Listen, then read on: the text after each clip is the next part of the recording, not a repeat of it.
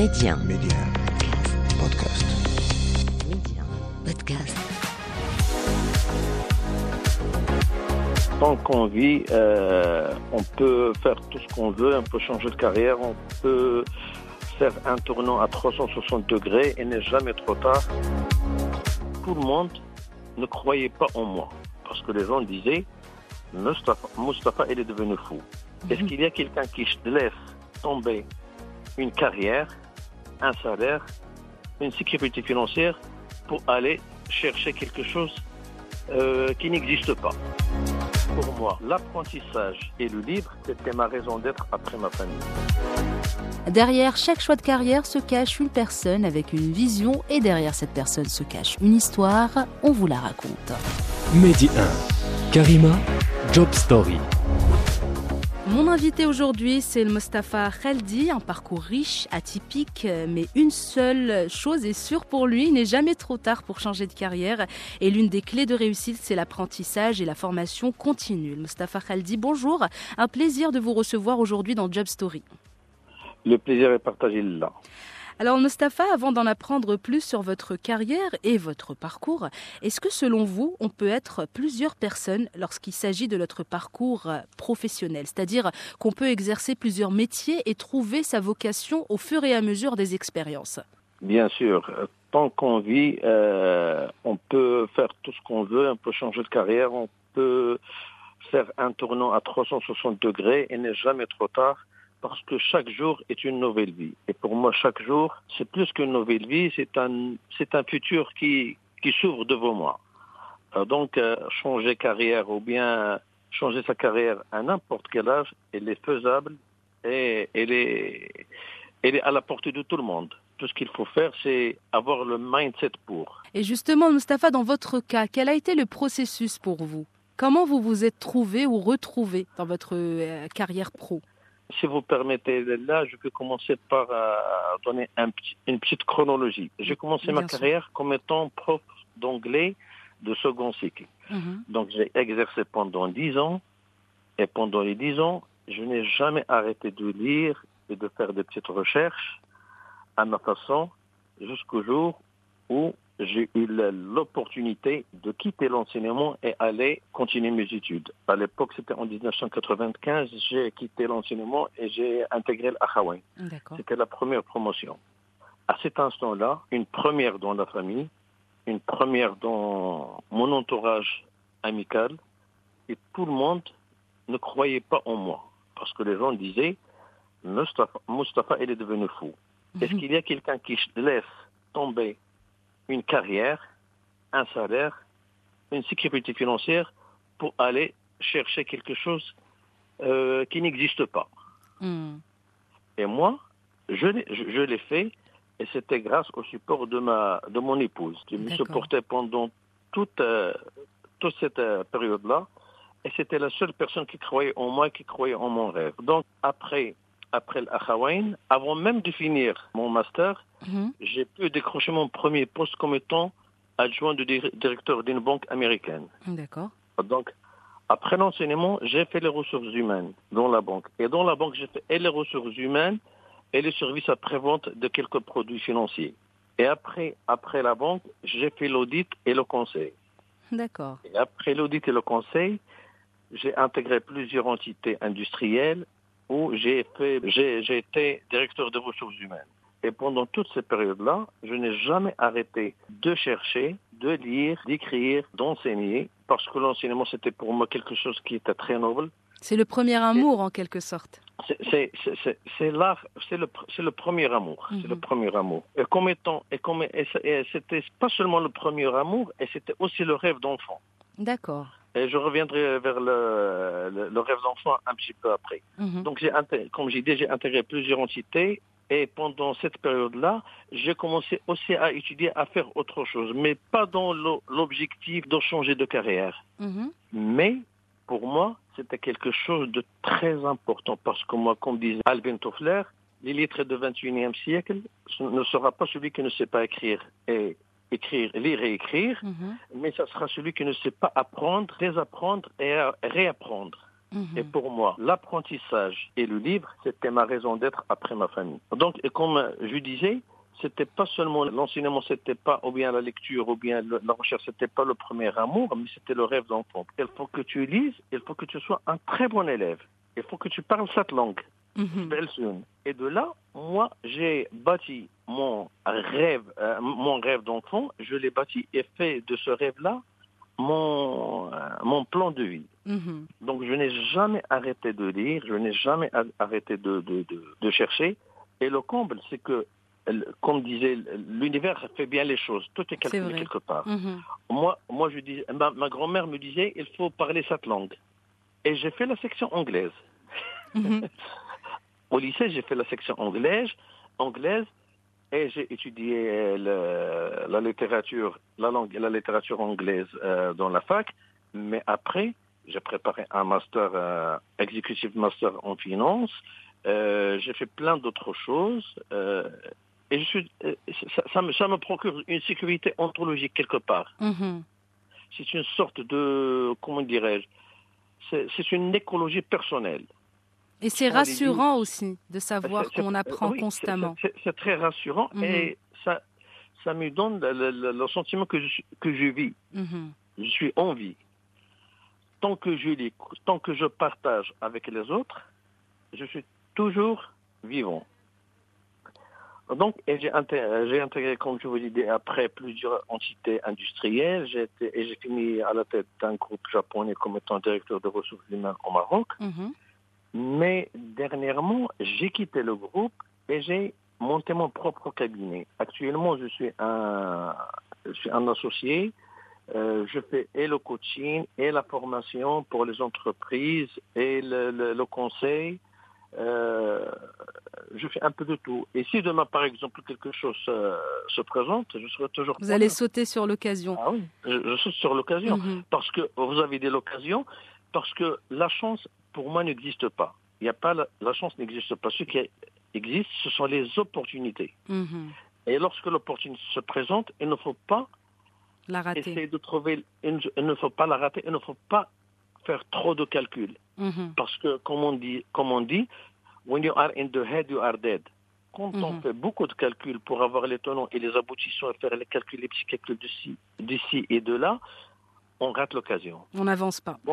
On n'avance pas. Donc Mhm. moi, quand il y a une, une opportunité, moi j'avance sur l'opportunité. Et c'est tout à votre honneur, euh, Mustapha, parce que euh, voilà, la vie elle nous présente des fois des occasions, des opportunités. Et si on Bien ne sûr. sort pas de sa zone de confort et qu'on saisisse justement ces opportunités, ben, on peut passer à côté de notre vie.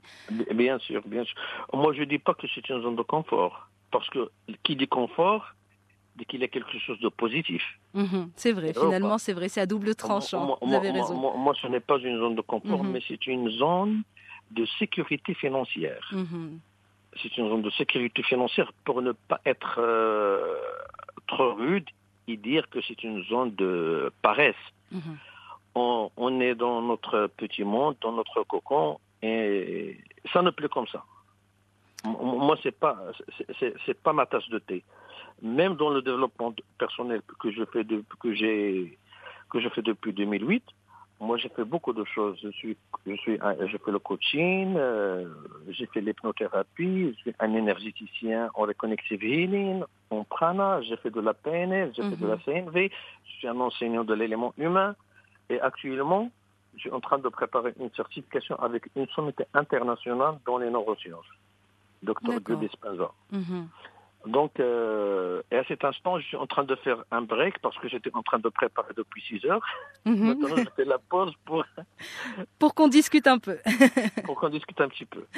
Et justement, Mustapha, donc euh, le coaching, on le sait, c'est accompagner les autres, c'est les aider, et ça rejoint en quelque sorte l'enseignement, parce que l'enseignement aussi, c'est un partage et c'est accompagner aussi les gens. Est-ce que bien pour vous, c'est primordial justement de d'accompagner et de tendre la main aux, aux gens, donc ce soit sur le plan enseignement ou même sur le plan coaching Je crois que oui, parce que pour moi, le coaching comme l'enseignement, avant d'être euh, une mission d'accompagnement, c'est l'art de la relation. Mhm, C'est l'art de la, la relation avec l'humain. Tout à fait. Et, et c'est cet art qui m'anime de l'intérieur. Moi, j'ai commencé à enseigner avant même d'être enseignant. J'ai commencé à enseigner quand j'étais au brevet. Mhm. C'est la neuvième année d'aujourd'hui.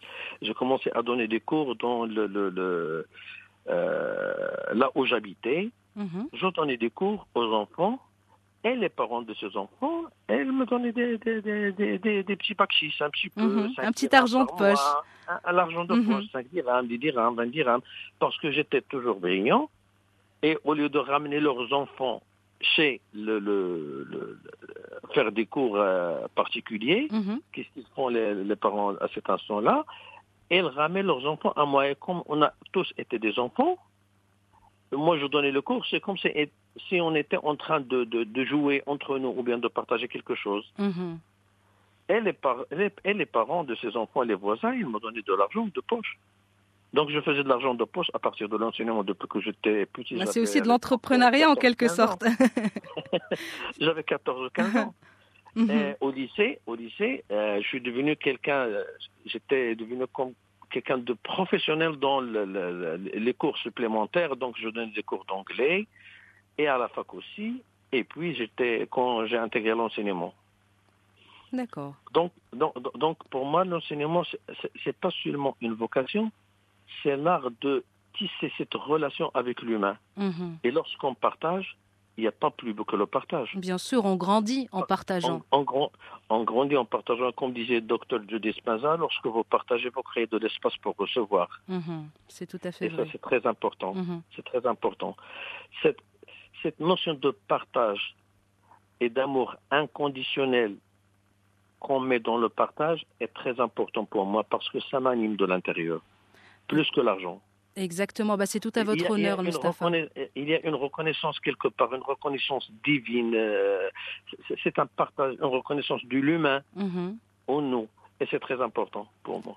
Est-ce que vous avez connu, euh, j'imagine, avec les changements de carrière et découvrir de nouvelles choses, de nouvelles expériences, vous avez sûrement, ou pas, je ne sais pas, vous allez nous le dire, eu des moments de doute Est-ce que ça s'est déjà passé euh, comme ça pour vous?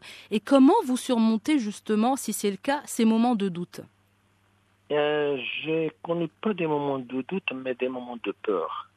D'accord. Et cette peur-là, c'était pas la peur qui va me bloquer pour ne pas aller de l'avant, mais c'était toujours une peur qui me disait, euh, écoute, tu vas relever un challenge et je vais t'accompagner pour ce challenge pour que tu le dépasses. Euh, c'est comme si la peur me disait, euh, fais confiance à ton intuition. Euh, Mhm. euh, ne fais pas trop de calculs. Saute sur l'opportunité. The sky is my limit. Le, le- Mhm. le ciel, c'est ma limite est le ciel. Mais, mais, mais je n'ai jamais dit non pour relever un challenge. Vous restez toujours ouvert. Je, je suis toujours ouvert. Mhm. Et même avant de faire le coaching et le développement personnel, je dis toujours que dans chaque expérience de vie, il y a quelque chose de positif. Mhm. Même si l'expérience finit par être négative, il y a, doit toujours avoir quelque chose de positif qui était bien sûr euh, formalisé après quand j'ai fait le coaching et on disait qu'il n'y a pas d'échec, il n'y a que des feedbacks. C'est vrai. L'échec n'existe pas, il n'y a Mhm. que les feedbacks. Tu as, euh, vous avez par exemple euh, un nombre de données que vous moulinez et vous avez un feedback après. Peut-être que euh, le process de, euh, pour mouliner n'était pas le bon process, donc il faut le revoir. Mhm. Justement.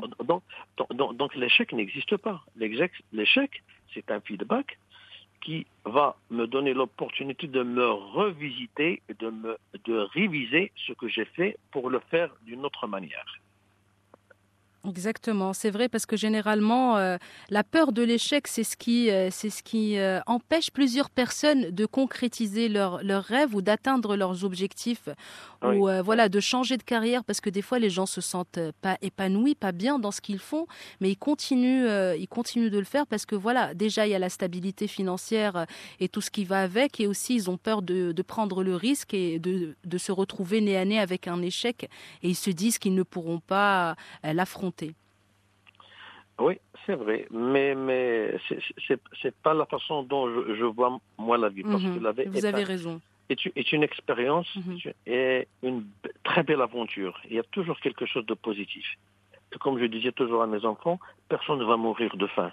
Mhm. Donc faites ce que vous avez à faire et faites ce que vous aimez faire.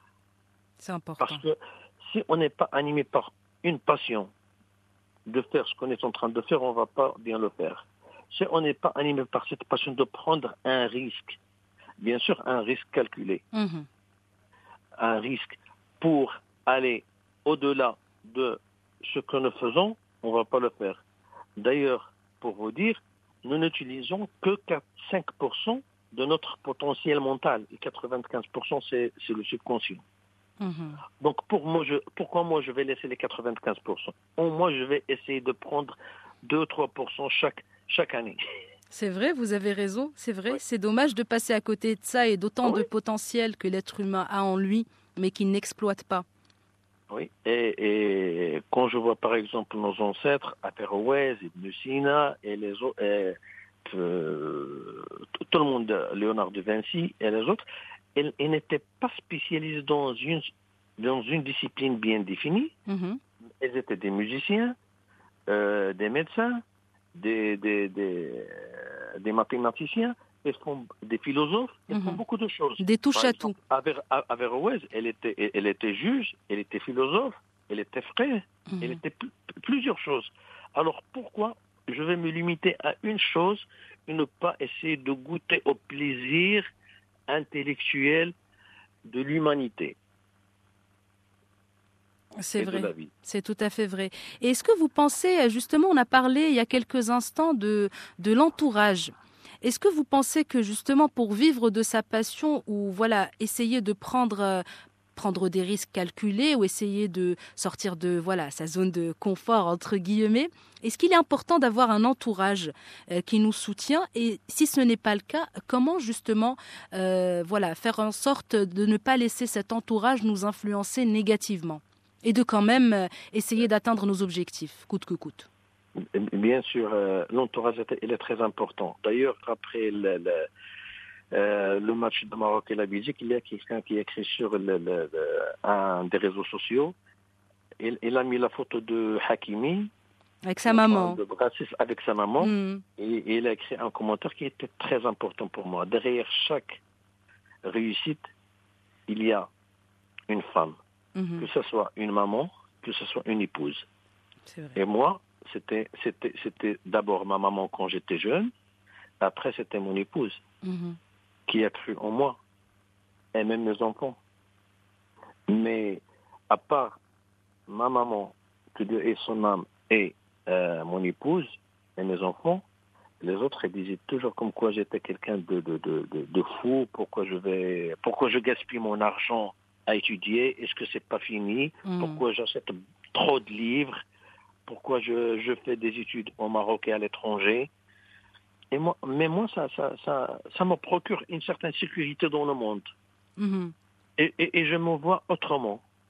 Et chaque fois que j'intègre une, euh, une formation, par exemple, dans le développement personnel, il y a des gens qui me disent, mais pourquoi tu, tu ne fais pas un retour sur les, euh, les, les investissements ultérieurs? Pourquoi Mhm. tu ne fais pas ça? Antérieur, j'ai dit non. Moi, je suis en train de, de savoir et de goûter à la vie. Et lorsque moi j'ai fait euh, une formation dans dans le domaine de mindfulness et on il me disait pourquoi tu fais ça? Parce que tu as déjà fait ceci, cela, cela, cela. J'ai dit pour aimer Dieu différemment et autrement. Mhm. Parce que le divin, c'est le divin qui m'anime de l'intérieur. Et je, euh, j'essaie de, de, de, de- d'appliquer le premier verset du Coran, euh, Mohammed Iqra. Mhm. Donc je suis en train de, de lire, d'étudier et de partager ce que, ma passion avec les autres. Et vous avez euh, À- à tout à fait tel raison. point- à- Mhm. à, tel point que maintenant je suis dans mon entourage euh, amical, avec euh, que ce soit les coachs, euh, que ce soit les, gens de, de, de, de, de la fac, les universitaires. Mhm. S'il y a quelqu'un qui a besoin d'un livre, il disait ah, ah, Tu demandes à Mustapha, c'est sûr qu'il a ce livre-là. Mhm. Une référence. Il y a dernièrement quelqu'un qui m'a appelé, j'étais en Turquie, il m'a dit, écoute, est-ce que tu as ce livre-là J'ai dit, non, je ne l'ai pas, mais merci pour l'info. je, vais, aller, je vais, aller me l'acheter. Je, vais, je vais non, non, je vais l'acheter pour vous et pour moi. Uh-huh. Et je l'ai acheté. Et je l'ai acheté. Mm-hmm. Bah, je l'ai reçu et je lui ai donné. C'est un plaisir. Bien sûr, et ça se ressent euh, à travers la façon dont, vous racontez euh, votre histoire, euh, Mustapha. Avant de, clore peut-être notre échange, quelques conseils pour les personnes qui nous écoutent actuellement, donc jeunes ou moins jeunes, qui se sentent peut-être coincés dans des carrières qu'ils n'ont pas forcément choisies ou ne sont pas forcément drivés par, par la passion. Qu'est-ce que vous pouvez leur dire Question peut-être, pourquoi pas de les motiver? Moi, je dis à ces gens-là, Écoutez votre intuition. Écoutez ce que veut dire votre corps de l'intérieur, de fin fond de votre corps. Il y a une petite voix qui veut sortir. Écoutez-la. Il ne va pas vous décevoir. C'est parce que le corps, c'est le plus, le meilleur et l'ami le plus fidèle de l'humain. Donc écoutons ce, ce corps-là et écoutez votre intuition. Et suivez votre passion et vous allez réussir. Voilà, suivez votre passion et vous allez réussir. C'est sur ce beau conseil, Al-Mustafa Khaldi, que se referme notre échange. Merci beaucoup d'avoir accepté de raconter euh, votre histoire. C'était vraiment un plaisir de vous écouter. Le plaisir est partagé. Merci beaucoup, Léla. À bientôt. À bientôt. Au revoir. Merci d'avoir partagé vos histoires avec nous en toute intimité, des histoires qui marqueront certains et impacteront plusieurs. Job Story, c'est à retrouver en avant-première sur Média Podcast, un petit abonnement pour la route pour ne plus rien manquer. Restez ouverts et surtout, restez curieux.